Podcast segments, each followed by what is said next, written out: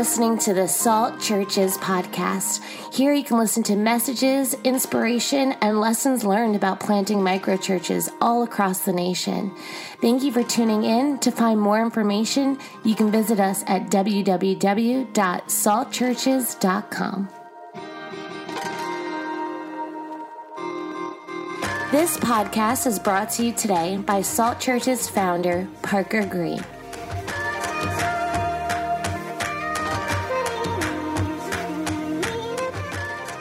Good morning.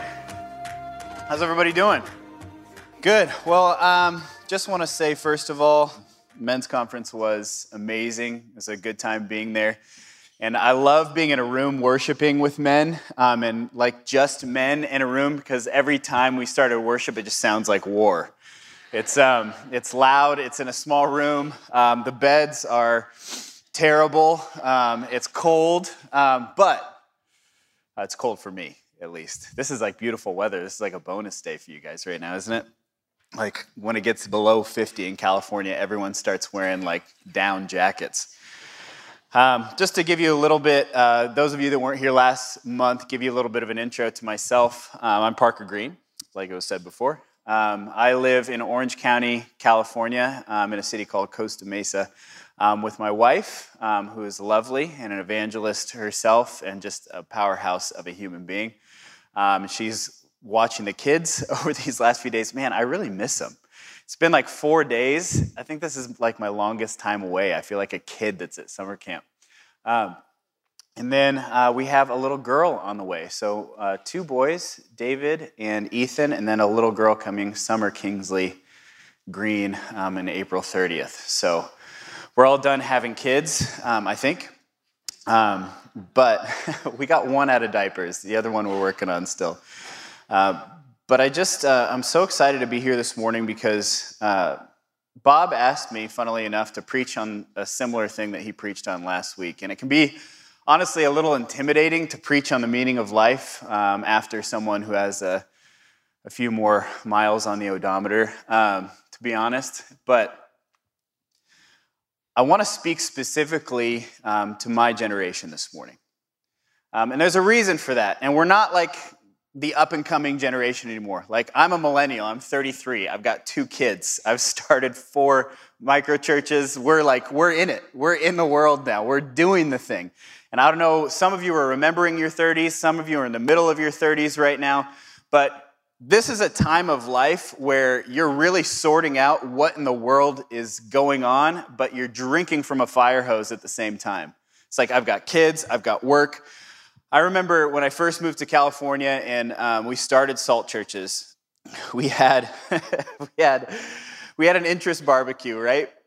So that's what we did to start churches, that what we knew. We start house churches, we start micro churches in homes, they multiply, and we send more people out to start more churches in their homes. We had an interest barbecue at our house, and um, probably 60 people came to my little two bedroom apartment um, in Huntington Beach, California, which is like, yes, like we've got a great start. So many people are excited about this. Then I said, at the beginning of the meeting, I said, look, if you want to be a part of Salt Churches, the expectation will be that you make disciples. Anyone want to take a stab at how many people showed up the next week? we literally had a church of seven or eight people starting the next week. So let's go. So excited. Usually preaching to a group of 150 or so. We, had, we were campus pastors in New York of two different campuses, used to that kind of church. And I step into a church running five or six people, to say the least. I had a pretty serious identity crisis. And my wife my patient, lovely, wonderful wife, I would pretend to work, right? Like I would pretend like I had things to do, but I had like five or six people in our church. And I remember together we, um, we wrote a book, right? So we wrote a book for new Christians called Basic Christianity. And it just walks people through how to pray, walks people through how to do discipleship, walks people through simple ways how to, how to read the Bible. And so I said, look, here's what I'll do to earn income for the family, right? I'll go and I'll sell some of these books. I'm gonna go, there's so many churches in Southern California, it's insane, right? So I'm just gonna knock on some doors, sit down with some lead pastors and sell these books. So I'll tell you one particular story where I actually showed up. Um, it was a really old uh, Baptist church. Walked in, sat down with the lead pastor. Funnily enough, managed to get him. He was living in a house right behind the church, and he came out, sits down with me, and I'm trying to sell him these basic Christianity books. And I'm like, I'm struggling. Like, mentally, physically, like struggling. Like, why did I move to Southern California? This is right after I got a raise and health insurance, and we had a baby on the way. I have a three month old kid at home in this apartment in Huntington Beach. And I'm like, the only thing that I can do is like sling these books right now. And you just feel like I felt like a vacuum salesman for Christianity. And I'm I'm showing up to this guy's church and he's like, "You know what? We haven't had a new person in a really long time." And I'm like, "Oh no. This is going to become a counseling appointment." And I'm like, "Okay, so you don't really have use for books for new believers then?" He's like, "No, not really, but I'll tell you what. I'll give you $5." and I was like, "Okay." I was very insulted, but I took the money because I'm like, I can get something with this, at least a gallon of gas. And that was the last day that I went around to different churches and sold books. And I remember in that time of, I don't know, it was probably six to eight months. And, you know, my wife being patient with me and being with my family and starting a brand new thing and taking care of a three or four month old that I felt like every expectation that I had set up in my mind, every expectation that I thought it was going to be, and this tends to be the way a lot of times, was not exactly what came down the pipe my direction. And when I'm talking specifically about millennials, like honestly, what is our problem? We have literally every convenience. We have every single thing you could possibly imagine. We're the richest generation that has ever existed, and we are bereft of purpose. So many of us have no grounding. We don't know where to go. We don't know what to do. We don't know what direction to head. And I think Jesus does a pretty good job of explaining that in Matthew 11, 1 through 19. It's a passage, so stick with me. After Jesus had finished instructing his 12 disciples, he went on from there to teach and preach in the towns of Galilee. When John, who was in prison, heard about the deeds of the Messiah, he sent his disciples to ask him, Are you the one who's to come, or should we expect someone else? Jesus replied, Go back and report to John what you hear and see. The blind receive sight, the lame walk, those who have leprosy are cleansed, the deaf hear the dead are raised, and the good news is proclaimed to the poor. Blessed is anyone who does not stumble on account of me. As John's disciples were leaving, Jesus began to speak to the crowd about John. What did you go out in the wilderness to see? A reed swayed by the wind? If not, what did you go out to see? A man dressed in fine clothes? No. Those who wear fine clothes are in king's palaces. Then what did you go out to see? A prophet? Yes. I tell you, and more than a prophet. This is the one about whom it is written I will send my messenger ahead of you, who will prepare your way before you. Truly, I tell you, among those born of women, there has not risen anyone greater than John the Baptist, yet whoever is least in the kingdom of heaven is greater than he.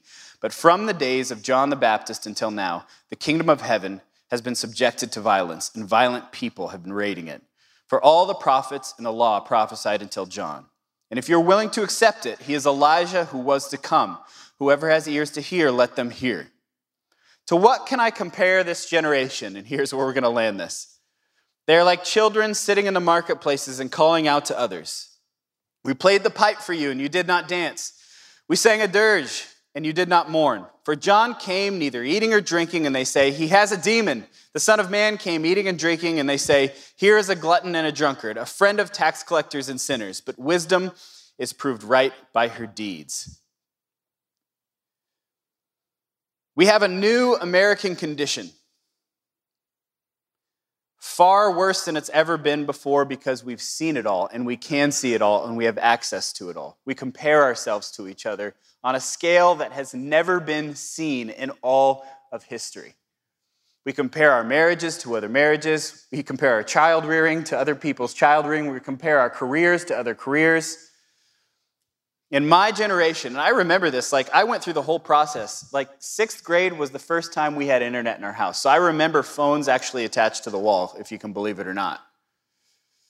Like Bob asked me that when we were on our way to the men's conference. I was texting my wife on the phone, and he looks over at me and goes, Do you remember phones? I'm like, What do you mean, remember phones? It's like attached to the wall. I'm like, yeah, I remember. I remember phones. I'm an elder millennial, as it were. But as as time progressed, more and more and more and more, we had more at our fingertips, and now we have a computer in our hands that is more powerful than the computer that sent astronauts to the moon. Far more, actually, and much cheaper. And none of it has satisfied purpose and none of it has made us happy. And we're like the generation we played the pipe for you and you did not dance. We sang a dirge and you did not mourn. We have wealth and we're not happy. We have what we call freedom, which is really not freedom at all. And we're saying, please, for the love of God, with our actions, give us boundaries. And one of the deepest forms of suffering is lack of purpose and lack of meaning. And I remember so many times, and I think this is a cyclical thing, when Bob asked me to talk about what the meaning of life or how do we get our vision focused or speak to millennials specifically about what it looks like to, to live life on purpose. And the reality is, I'm 33. I'm not 100% sure. because life changes every single day. There's so many expectations I had set, and there's so many things in my mind the way that I thought life would go. And honestly, here's what I can tell you at this point so far expect the absolutely unexpected. Keep your eyes focused on Christ and what He's done for you. But besides that, I'm not 100% sure what else to tell you. The gospel is true and almost nothing else. What you see in front of you, even the world that you live in, the Instagram scrolling and the Facebook arguments, they're all fake and posturing. The reality is, what you're looking at so many times in this day and age isn't even the real world. Think about that. Think about how often your interactions aren't actually with another human being specifically. Think about the last time you sat down in a room for three or four hours and had a long conversation with somebody. That's what people used to do for entertainment. Now we have a whole generation of people that can't look someone in the eye because they're looking down at their phones constantly. They're connected to a world that is made up. What happens to a whole generation of people? So if we take it all the way back, Let's go back to my dad's generation in the 1960s. My dad was a Vietnam vet. He came back. There's the sexual revolution, which essentially has ruined millions of lives. And then you move on from there into the 70s and the 80s and the 90s. And as technology progresses and we become more and more detached from each other, we lose more and more and more purpose. And there's a couple of things happening specifically that started in the boomer generation, but have taken root in the millennial generation. And there's two things I believe. Two things I believe that are destroying us from the inside out. But there's an answer, and we'll get to that. The first is vanity, or nihilism, as some people call it. This has its roots in atheism if there's no great judge, if there's no creator, if there's nobody that put us together, if there's no actual purpose in life, what is the point of being moral? What is the point of doing the right thing? What is the point of settling down? Why don't you just fill your body with as many substances as possible and feel all the things you can feel to try and fill the gap that should be filled by family and relationships and God?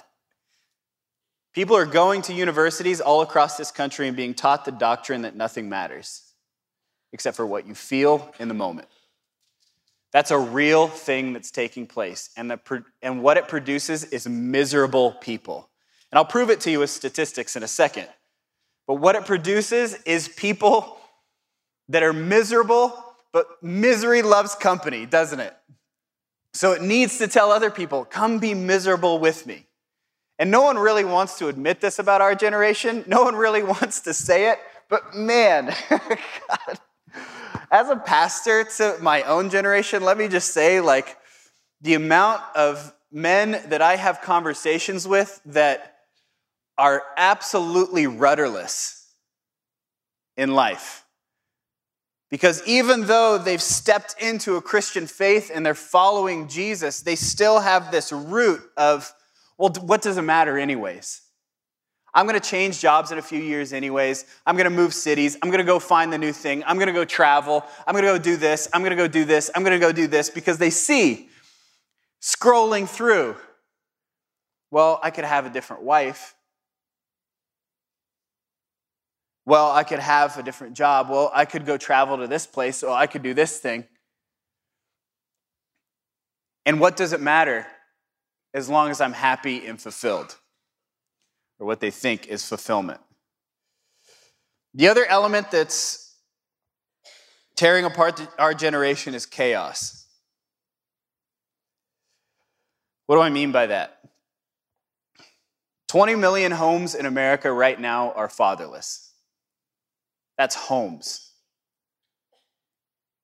What's the main thing a father brings to a home? Even if he's an average dad stability and order. He brings order out of the chaos. If you read the account of Genesis, read all the way through the first chapter of Genesis, you'll notice something really significant. God only creates twice. The rest of the time, he's creating distinctions. He's making order out of chaos. And when we step away from our Creator, we begin to see chaos take root in the minds of people and therefore then in their lives and in their families. And a fatherless generation, even more than the generation before us, is being born right now that is hopeless. Let me tell you the root of all of this. It's rooted in materialism. It's rooted in thinking that what we see and what we feel and what's right in front of us is the only real thing. And what that turns into is a whole generation of people treating human beings like possessions to acc- accumulate before they pass away, and money to accumulate, and influence to accumulate before they pass away, because that's the important thing. The things that you have, and even people have become things. Think about it. I've got 5,000 friends on Facebook. No, you don't. You don't have a single friend on Facebook. Oh, this many people follow me. What do you mean by follow? What's the reality of that? Like, what's the reality of what we're looking at?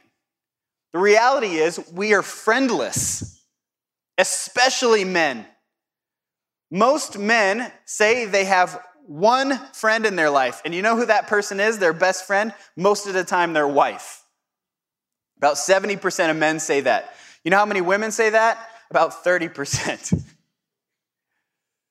Women are usually better at making friends and having social connections. I know, like in Southern California, like I wouldn't have any friends if it weren't for my wife. She always introduces us to people. I'm like, babe, I don't want to go. This is so stupid. Another dinner. Ugh, like this is the worst. I don't want to talk to another single human being for the rest of my life right now. She's like, babe, you'll love him. You go to dinner. And then I end up making a friend. And she's like, I told you on the way. I'm like, I wanted to go the whole time. I love these people. They're my friends, actually. I'm the one that thought of this. I'm going to read you some statistics about us. Now, don't get too down. Well, you're going to get down on these. Man, this is rough. This is about fatherlessness in our generation. 63% of youth suicides are from fatherless homes, five times the average, which is sad in and of itself. 90% of all homeless and runaway children are from fatherless homes, 32 times the average. 85% of all children who show behavior disorders come from fatherless homes, 20 times the average. 80% of rapists with anger problems come from fatherless homes. 71% of all high school dropouts come from fatherless homes. In education, children with fathers who are involved are 40% less likely to repeat a grade in school. Children with fathers who are involved are 70% less likely to drop out of school. Children with fathers who are involved are more likely to get A's in school. Children with fathers who are involved are more likely to enjoy school and engage in extracurricular activities. 75% of all adolescent patients in chemical abuse centers come from fatherless homes. 10 times the average. 43% of US children live without their father.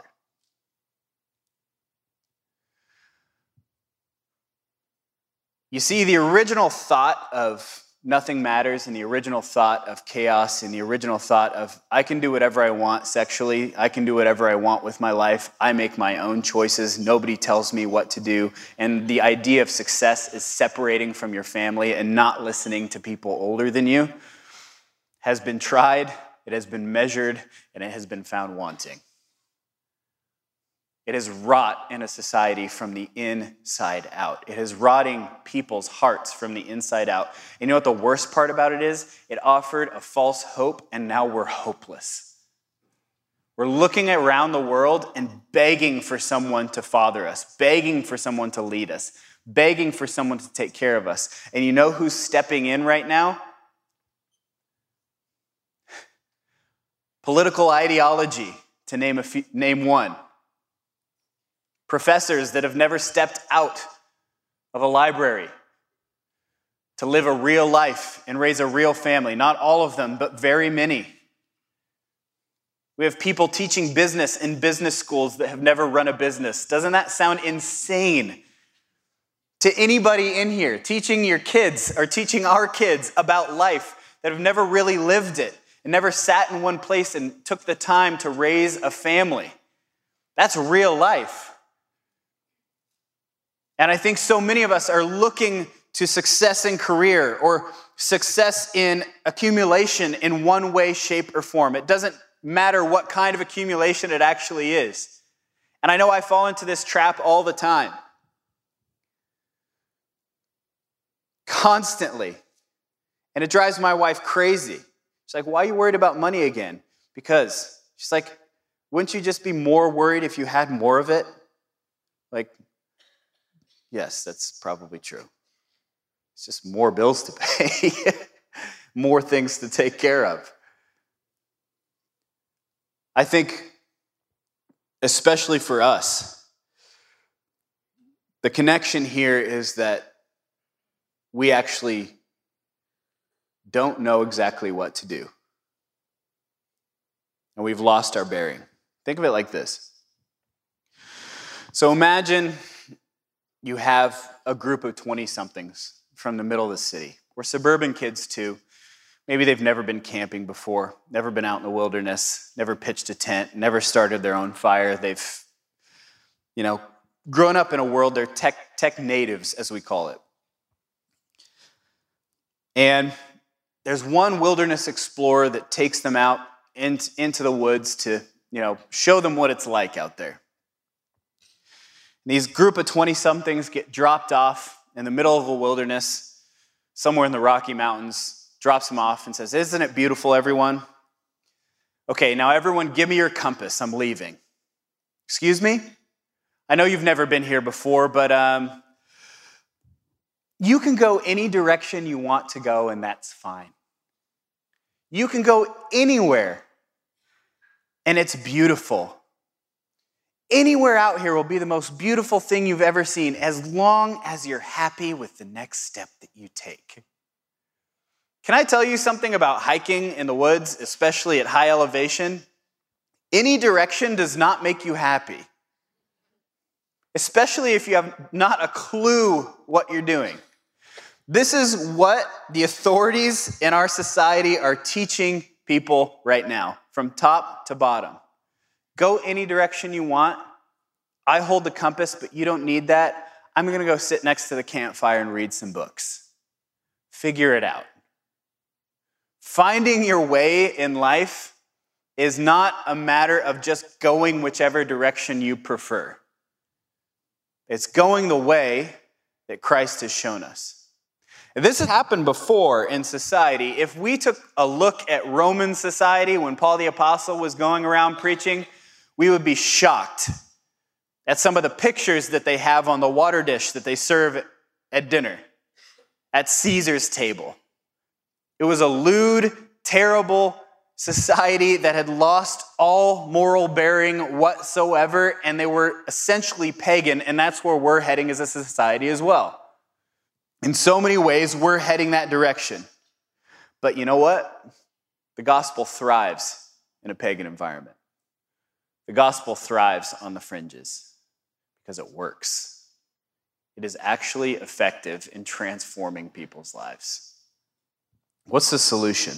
I'm going to read Genesis 1 26 through 28.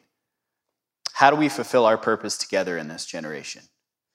Then God said, Let us make mankind in our own image and our own likeness, so that they may rule over the fish in the sea and the birds in the sky, over the livestock and all the wild animals, and over all the creatures that move along the ground.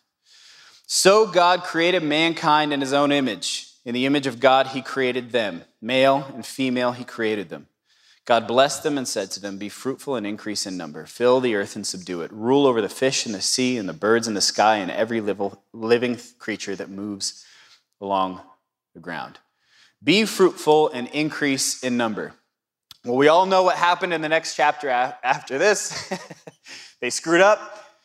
They chose to make their own way to good and evil, which is the original sin, is not taking God's way of being good, and they got booted out of the garden. But we move to John 1, and what does John 1 talk about?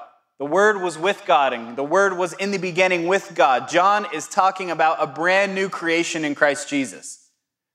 What does the Bible say? It says he was the firstborn of many brethren, right? Jesus is resurrected and alive, and as a human being, mind you, this is the weirdest thing that to wrap my head around. As a human being, he's seated at the right hand of God, ruling the universe and doing it well and interceding on our behalf in the firstborn of a brand new creation. What happens in the garden right when he's resurrected? What's the first thing that happens? He runs into Mary, right? She thinks he's the gardener. What was Adam's profession? He was a gardener. Who was the first person to fall in the garden? Eve. Who was the first person to share the news of the knowledge of the tree of good and evil? Eve, with her husband. Now, Jesus, resurrected, walking in the garden, first person he bumps into is a person that almost has no place in that society whatsoever, but he chooses to redeem womankind right then and there on the spot with the gospel of the brand new creation. And she's the first to deliver the good news to Jesus' brothers. He reverses the entire order of the fall flips it on its head through his resurrection, and uses women to share the good news. The tree of life is now available to mankind again through the way of Jesus Christ. So we're looking for a way out of the wilderness. We're looking for a compass. We're looking for someone to tell us which way to go. You know what I don't like? And this is going to be, this might be unpopular, but I don't like the word Christian. Because everyone says that they are right? It's like one of those things like, I'm a Christian and I believe nothing in the Bible. I'm a Christian and I believe everything in the Bible is absolutely and completely 100% literal and everything in between. I'm a Christian. I'm a Christian. You know what people called themselves at the beginning of Christianity in the early church? The way. Isn't that interesting? And what a cool name. I just think that's just like such a baller name. I'm a follower of the way. What does Jesus say? I'm the way, the truth, and the life. And no one comes to the Father except through me.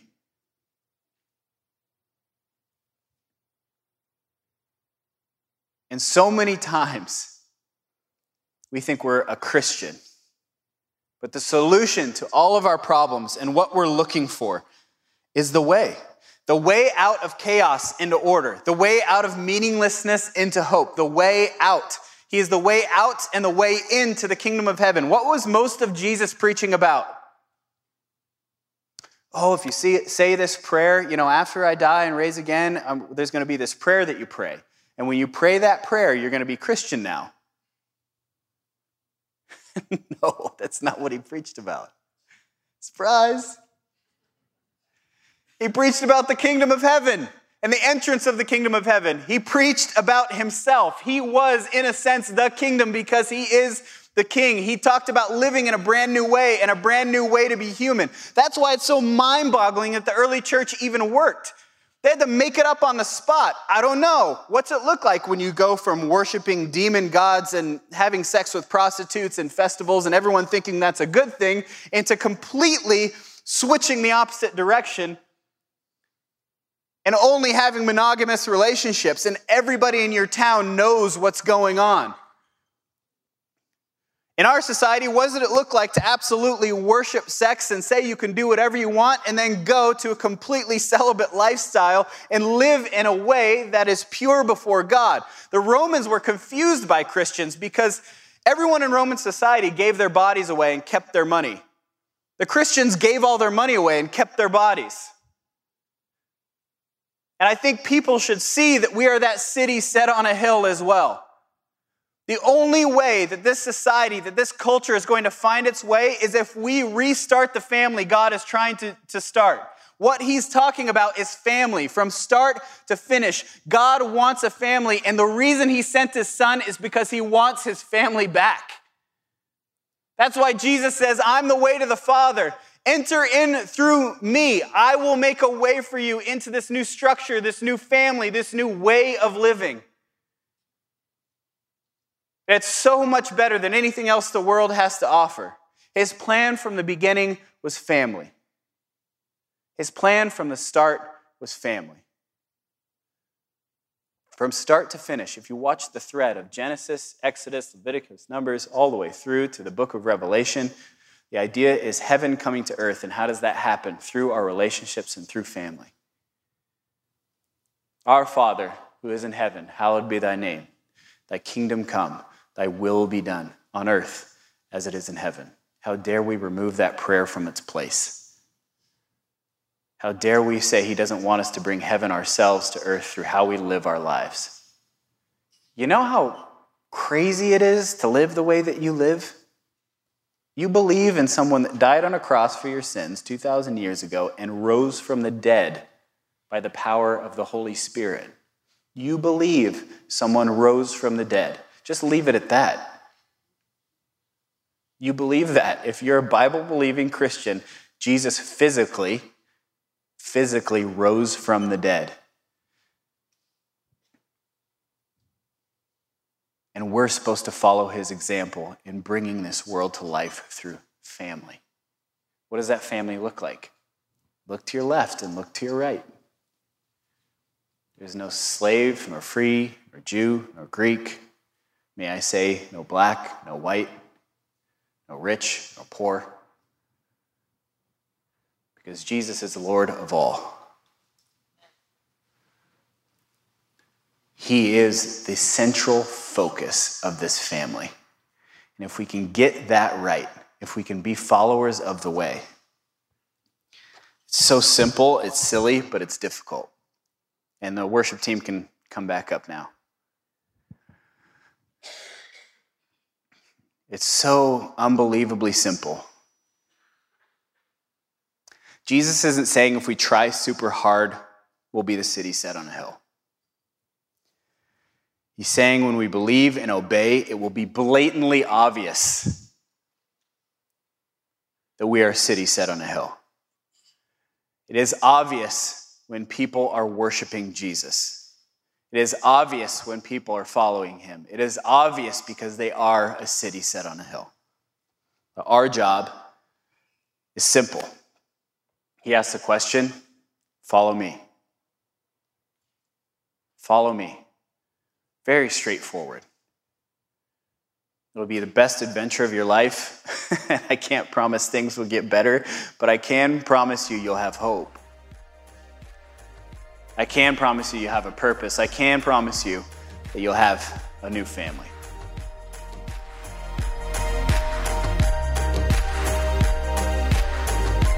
Thanks for tuning in today. We hope you feel inspired, encouraged, and empowered to change the world for the name of Jesus. Make sure to tune in and listen to our other podcasts and download our app, Salt Churches, found on iTunes. We hope to see you and hear from you soon. Thanks. Have a great day.